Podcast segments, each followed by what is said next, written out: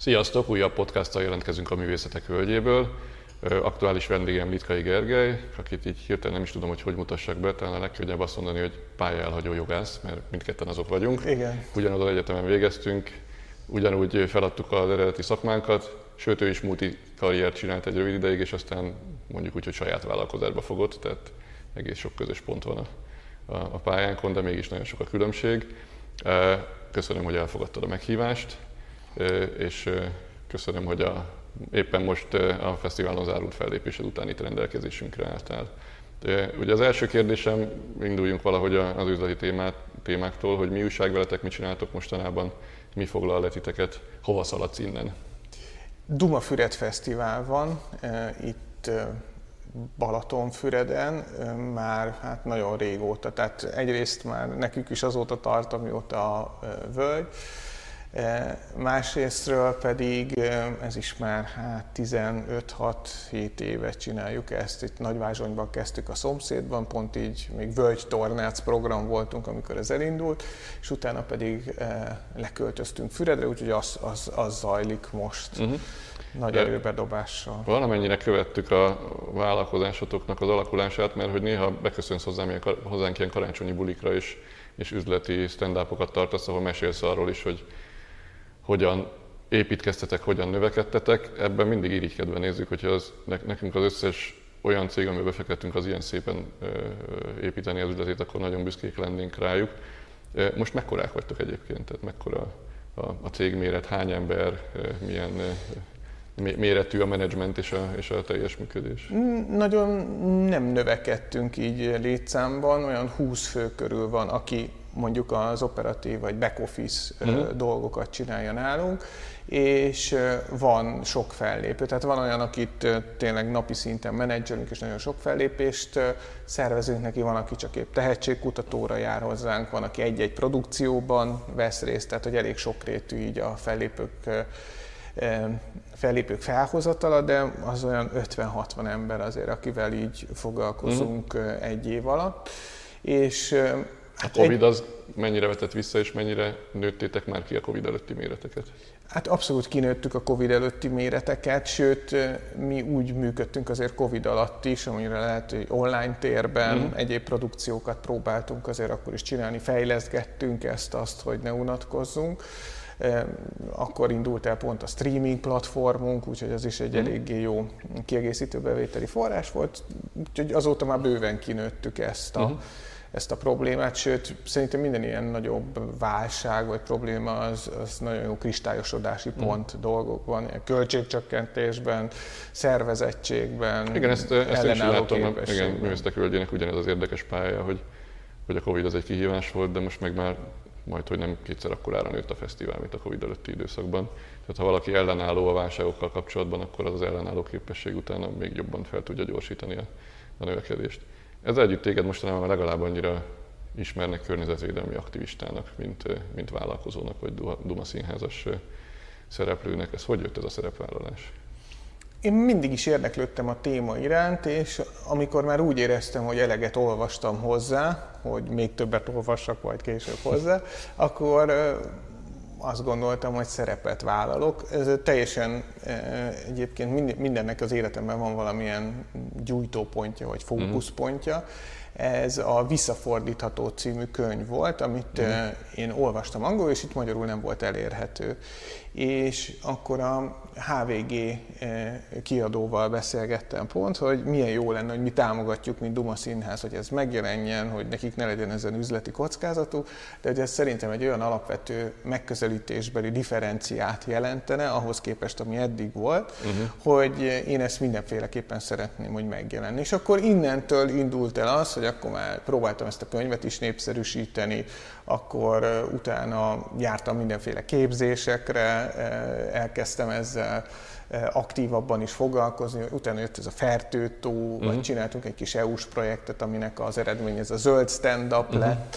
A ami... Fertőtónál gondoltad volna, hogy ez akkora gellert kap, vagy akkora nyilvánosságot ennek a, ennek a szerepállásodnak? Én nem, nem gondolkodom ilyenekben, én inkább úgy eh, eh, próbálom ezeket megközelíteni, hogy hol tudok tenni valamit, meg mi az, ami engem már annyira zavar, uh-huh. hogy arról beszélni kell, mert én is azért egy átlag állampolgár vagyok valamilyen szinten, kiveri valamit a biztosít, valamilyen biztosítékot, akkor már az tényleg durva lehet. Uh-huh. És a másik érdekes dolog, hogy én sose voltam ez a nagy demonstráló meg, hogy ilyen ügyek mellett ennyire közvetlenül kiálló, uh-huh. mert én mindig úgy gondoltam, hogy ez majd a színpadon uh-huh. elmondom a véleményemet, aztán aki akar nevet rajta, aki akar nem uh-huh. ért egyet, ennyi. De itt azt éreztem, hogy most már annyira rossz irányba mennek pont ezen a területen, ami nagyon fontos nekem a dolgok, uh-huh. hogy muszáj ezekről közvetlenebbül is beszélni, mert fel kell rázni az embereket, nem lehet hagyni, hmm. hogy ilyen irányba menjenek tovább. Arra negatív visszajelzéseket kaptál az ilyen szerepvállalásra? Hát én nem, nem a visszajelzésekkel foglalkozom, hát hanem csak érdekel, az... mert nyilván egyébként egy a politikai térben nem olyan aktív, semleges szereplő voltál. Ilyen módon a szerepvállalásod az még erősebb, csak hogy mennyire kerültél olyan erőtérbe ezáltal, hogy, hogy olyan... visszajelzéseket kapsz. Persze az a legegyszerűbb, hogy nem is foglalkozol velük. Én inkább nem foglalkozom vele, mert tudom, hogy ez valakinek tetszik, valakinek nem. Tehát nagyon mm. sok újdonsággal nem fogok ebből a szempontból szembesülni. És én sokkal inkább azt látom, tehát amit fontos tanulságként szűrtem le ebből, hogy az egész természetvédelemben, meg környezetvédelemben, amellett, hogy muszáj bizonyos dolgokra azt mondani, hogy ez nem, nem, nem, hogy nagyon fontos olyan pozitív jövőképet is felvázolni, és olyan projekteket kitalálni, vagy olyan ötletekkel előrukkolni, ami mellé lehet állni. Mm. Tehát, hogy nem kelljen már mindig valami ellen küzdenünk, mm.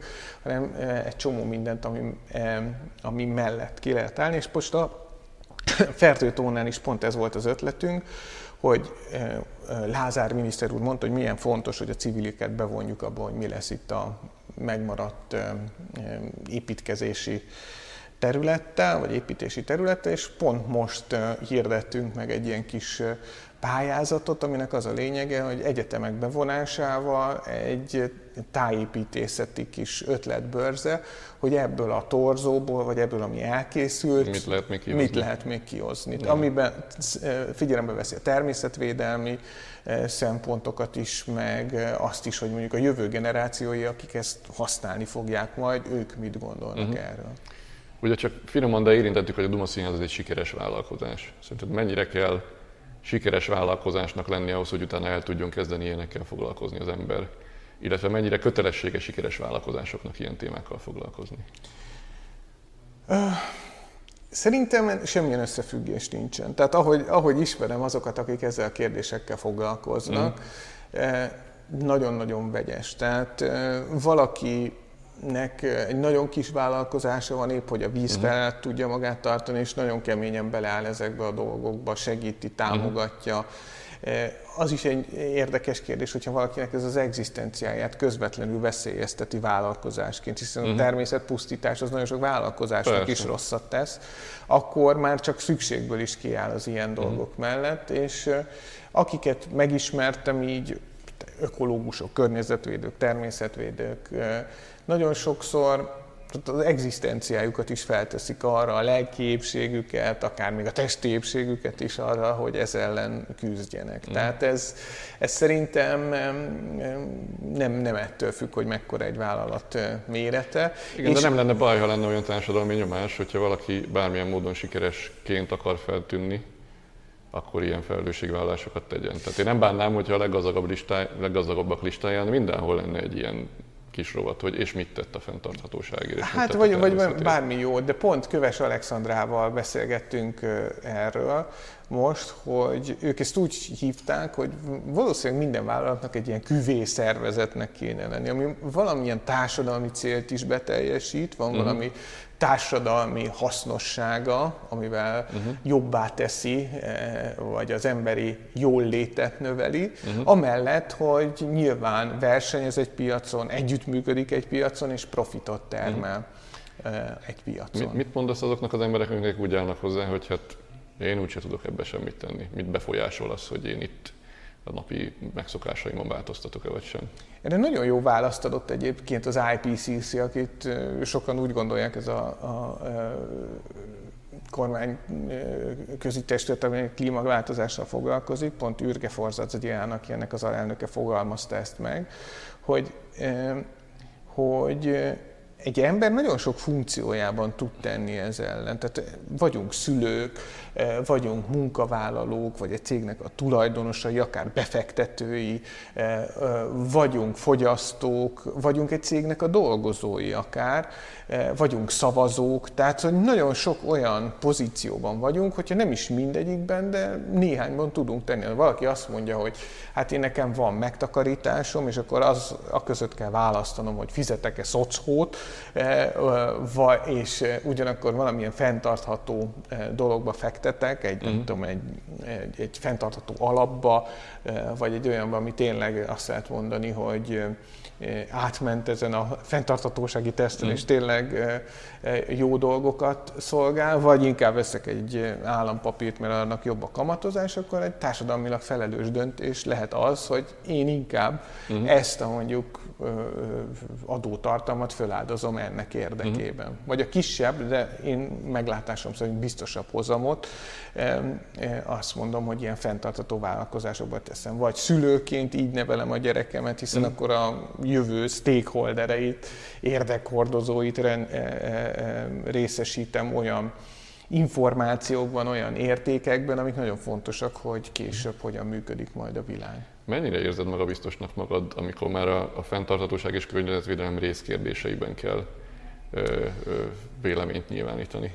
Egyáltalán nem, tehát hmm. én, én inkább mert azt... Ugye azt könnyű elmondani, hogy a fertőtó környezetrombolása az nem jó. Igen. De amikor már arról beszélünk, hogy most az elektromos autózás az meg fogja oldani a jövőbeni közlekedés problémáit vagy sem, akkor már ezer tanulmányt elő lehet húzni, ami az egyik véleményem van, vagy ami a másikon. Én, én abban látom az én feladatomat, hogy ezeket a kérdéseket felvessem, hmm. és amennyit csak tudok, erről elmondjak, hogy ez így van, vagy úgy van, vagy amúgy van. Egyébként nagyon sok mindenre nincs is egy egyszerű megoldás. Mm. Tehát sokszor elfeledkezünk arra, hogy viszont vannak sokszor jobb közelítések, és ezekről a jobb közelítésekről azért mondunk el, mert mm. ez valamilyen szempontból nem a tökéletes megoldás. Mm. De hát itt pont, itt, itt ahol beszélgettem, ilyen fenntarthatósági kérdésekkel, ott is felmerült, hogy ez az elektromos autózás az megoldás is, és hogy sok mindenre megoldás, tehát nem fogja megoldani a mobilitási problémákat, tehát az, hogy az emberek, ahol nincs dolguk, ott laknak, és eljussanak oda, ahol dolguk van, ami már eleve egy település szerkezeti probléma, amit nem mm. az autógyártók fognak megoldani. Viszont mondjuk a helyi kibocsátás az sokkal kisebb lesz, hogyha villanyautóval járok. Hogyha megnézzük, hogy viszont az összkörnyezeti hatása milyen, erre is legyen, hogy száz hatvanezer kilométerig még jobb, hogyha nem is veszek ilyen autót. De szerintem az alapvető kérdést ott kéne megfogni, tehát mert amikor a villanyautózásról beszélgetünk, mint részkérdésről, hogy az én mobilitásom milyen, tehát tényleg szükségem van egyáltalán arra, hogy autóm legyen. Uh-huh. Tényleg nem tudom-e úgy rendezni az életemet, hogy ezt a fajta plusz költséget, ami egy óriási költség egyébként bárkinek itt, főleg Magyarországon, hogy autót tartson fenn, ezt valahogy másként hasznosítsam. Uh-huh. És akkor itt jön a következő kérdés, hogy lehet ezt valamilyen alternatív módon is megoldani, de hogyha maga az egész rendszer, amiben én élek, ugye biciklizni azért lehet, most már kerékpárutak azok egész jók, de mondjuk ha én vasúttal akarok közlekedni, hogy a napok problémáit lássuk, ugye ami egy rendszer szintű probléma, hogy az azért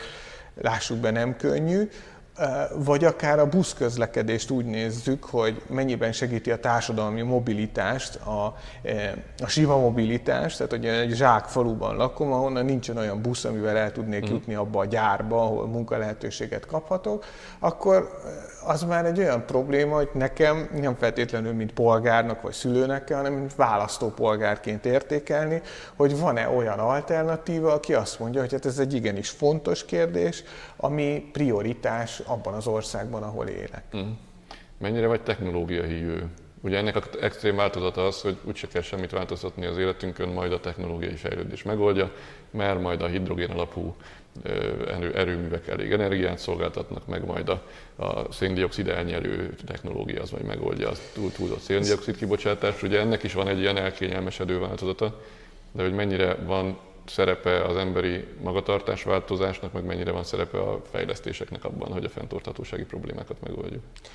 Én Abban hiszek, amit nem, nem is tudom, ki fogalmazta meg ezt a, ezt a meglátást, ami szerintem nagyon igaz, hogy annyira nagy globális összeomlással vagy válsággal állunk szemben, hogy igazán a, a tézis és az antitézis kora, helyett a szintézis korának kéne eljönni ahhoz, hogy ezekkel a problémákkal megküzdjünk. Tehát rendkívül bonyolult kérdésekkel se a technológia, se a társadalmi mérnökösködés, se a geomérnökösködés egyedül nem fog megküzdeni. Uh-huh. Tehát itt ezeknek a technológiáknak a jó társadalmi hasznosulása lenne a cél. Tehát hmm. amit a, akik a növekedés határait készítették, ezt a számítógépes modellt, nekik van egy új modellszámításuk, ez az earthforall.life oldalon érhető el, tehát ezt mindenkinek javaslom, hogy milyen hmm. szenáriók elképzelhetőek ebben.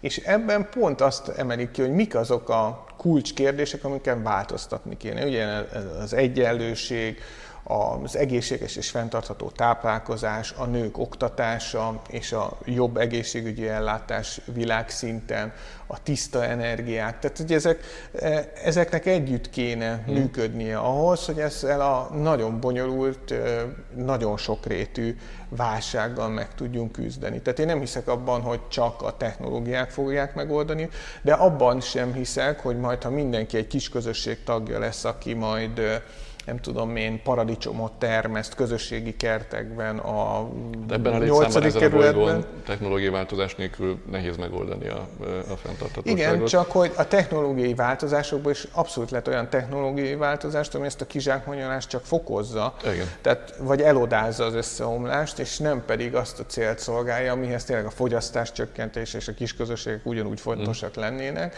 hogy ez a dolog, ez kétezer-ötven, kétezer-száz, kétezer-kétszáz után is működőképes maradjon. Uh-huh. Mert most abban gondolkodunk, hogy kétezer-ötvenre érjünk el valamit, de hát, hogy utána mi lesz? Tehát ez pont tegnap beszéltük egy barátom gyerekeivel, hogy a dinoszauruszok száz hatvanöt millió évig uralták a Földet, és utána is egy aszteroida végzett velük. Hát nekünk ennél jóval kevesebb jutott, és ugye yeah. már most olyan károkat okoztunk, amikre azért a dinoszauruszok, még annak jóval nagyobb testük volt, nem sikerült. Hát igen, de menedzselni vagy kezelni is jobban tudjuk a károkat. Az én koordinátorrendszeremben a technológiai kihívások megoldása az sokkal jobban képletezhető, sokkal jobban érthető, hogy pontosan milyen problémát kell megoldani, mint a társadalmi mérnökösködés.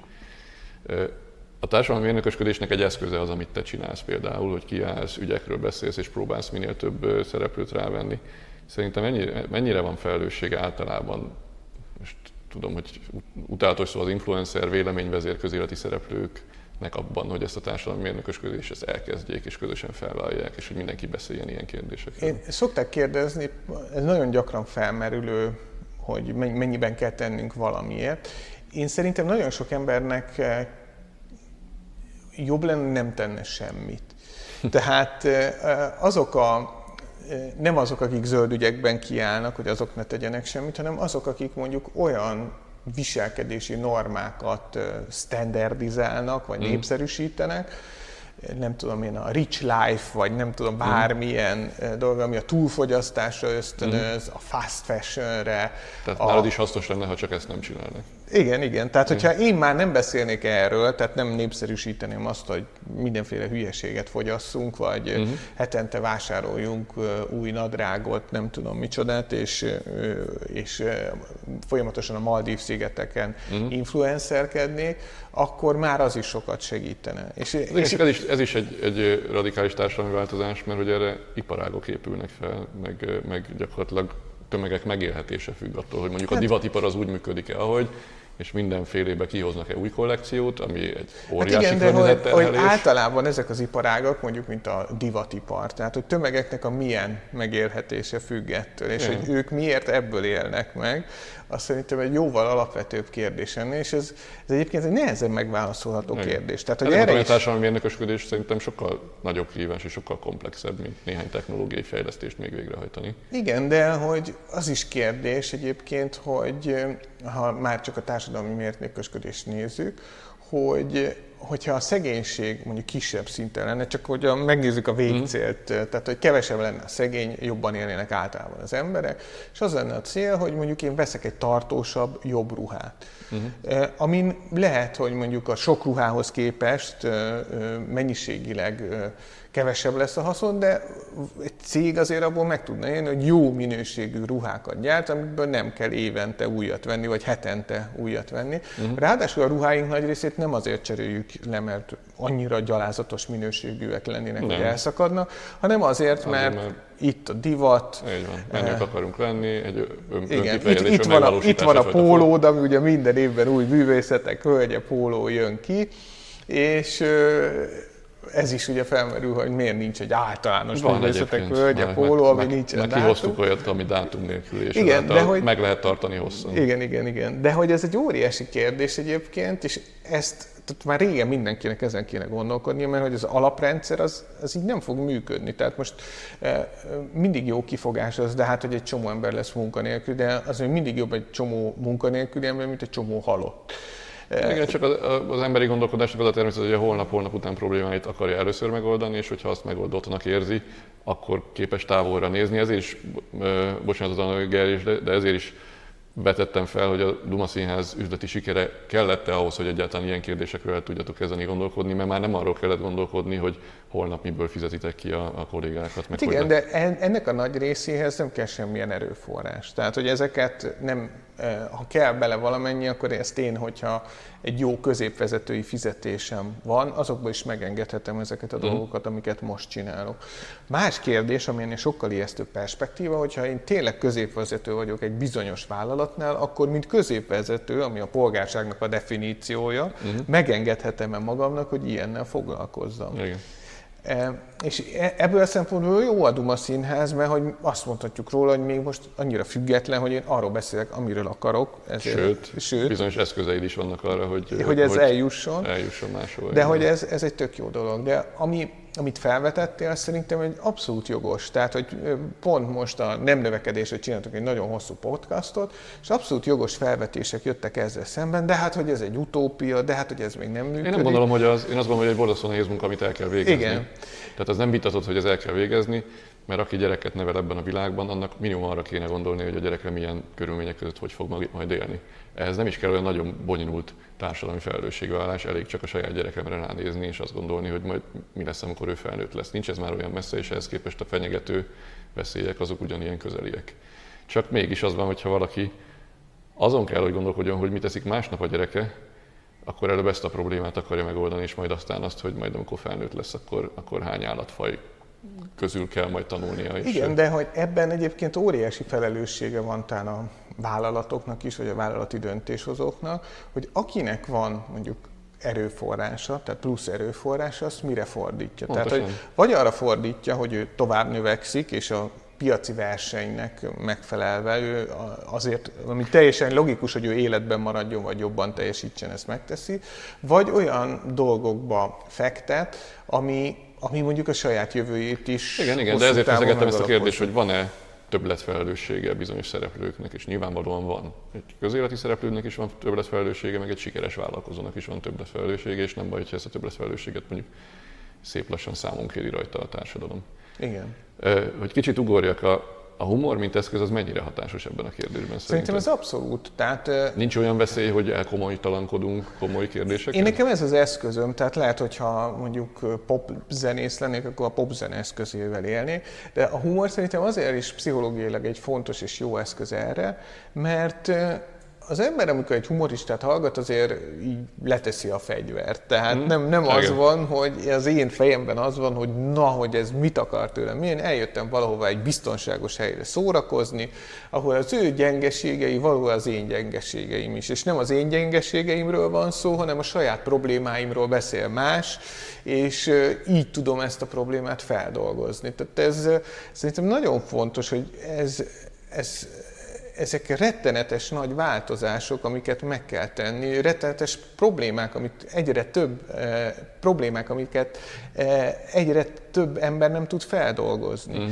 És nekünk ez az első lépés, hogy ezzel szembenézzenek, hogy ezt megértsék, hogy ez bejöjjön a saját eh, mindennapjaik horizontjába, és ne úgy jöjjön be, mint egy megoldhatatlan probléma, hanem Azt, egy... Használjátok azért is ezt az eszközrendszert, mert hogy annyira dömpingszerűen az információ, hogy az már előbb okoz klímaszorongást, mint megoldási vágyat?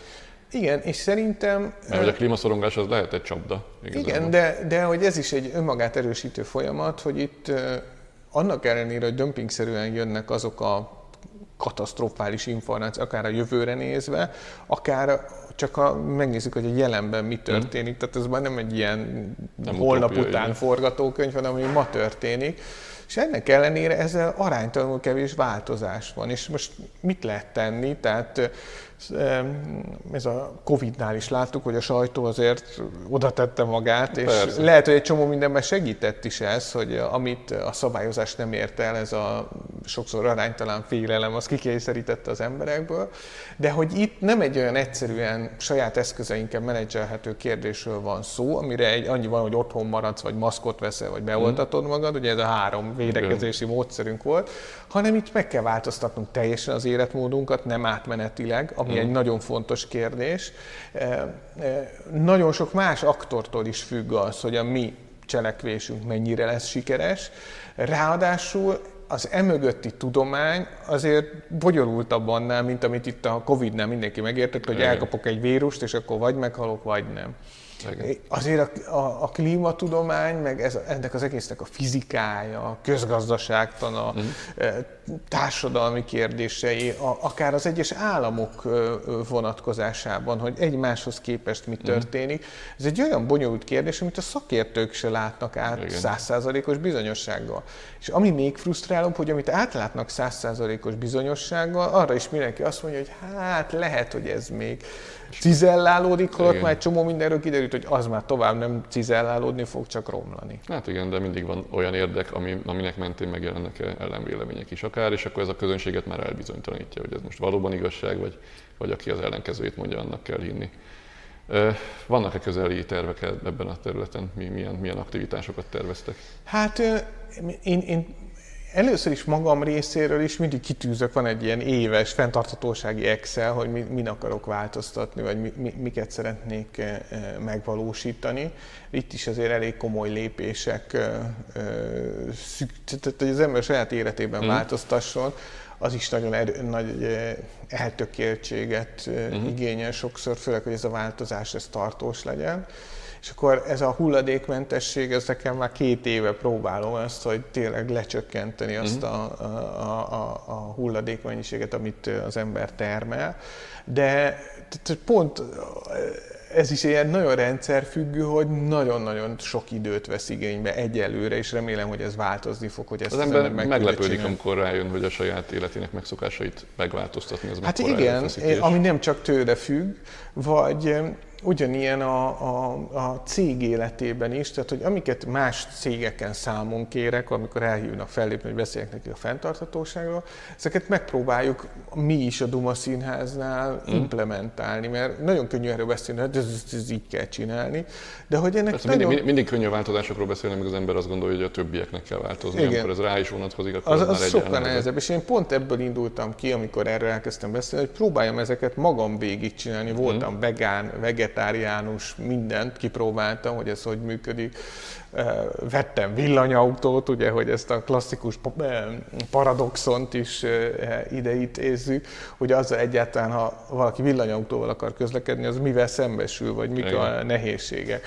Nagyon sokat tömegközlekedem, vonatozom, most voltam Brüsszelben vonattal, hogy kipróbáljam, amikor arról beszélek, hogy ne repüljünk. Hát alternatíva, ennyit tudok mondani, de azért, azért kőkemény, de így inkább nem megyek olyan helyre, ahova nem tudok eljutni vonattal. De hogy ugyanez a, a Duma Színháznál is próbáljuk ezeket a lépéseket végigcsinálni. Tehát hogy egyáltalán ezt az óriási tömegű embert, aki oda jut, mm. tehát ez, eznek van kibocsátás, hiába gondoljuk azt, hogy mi egy szolgáltatás vagyunk, mit csinálunk mi. Mm.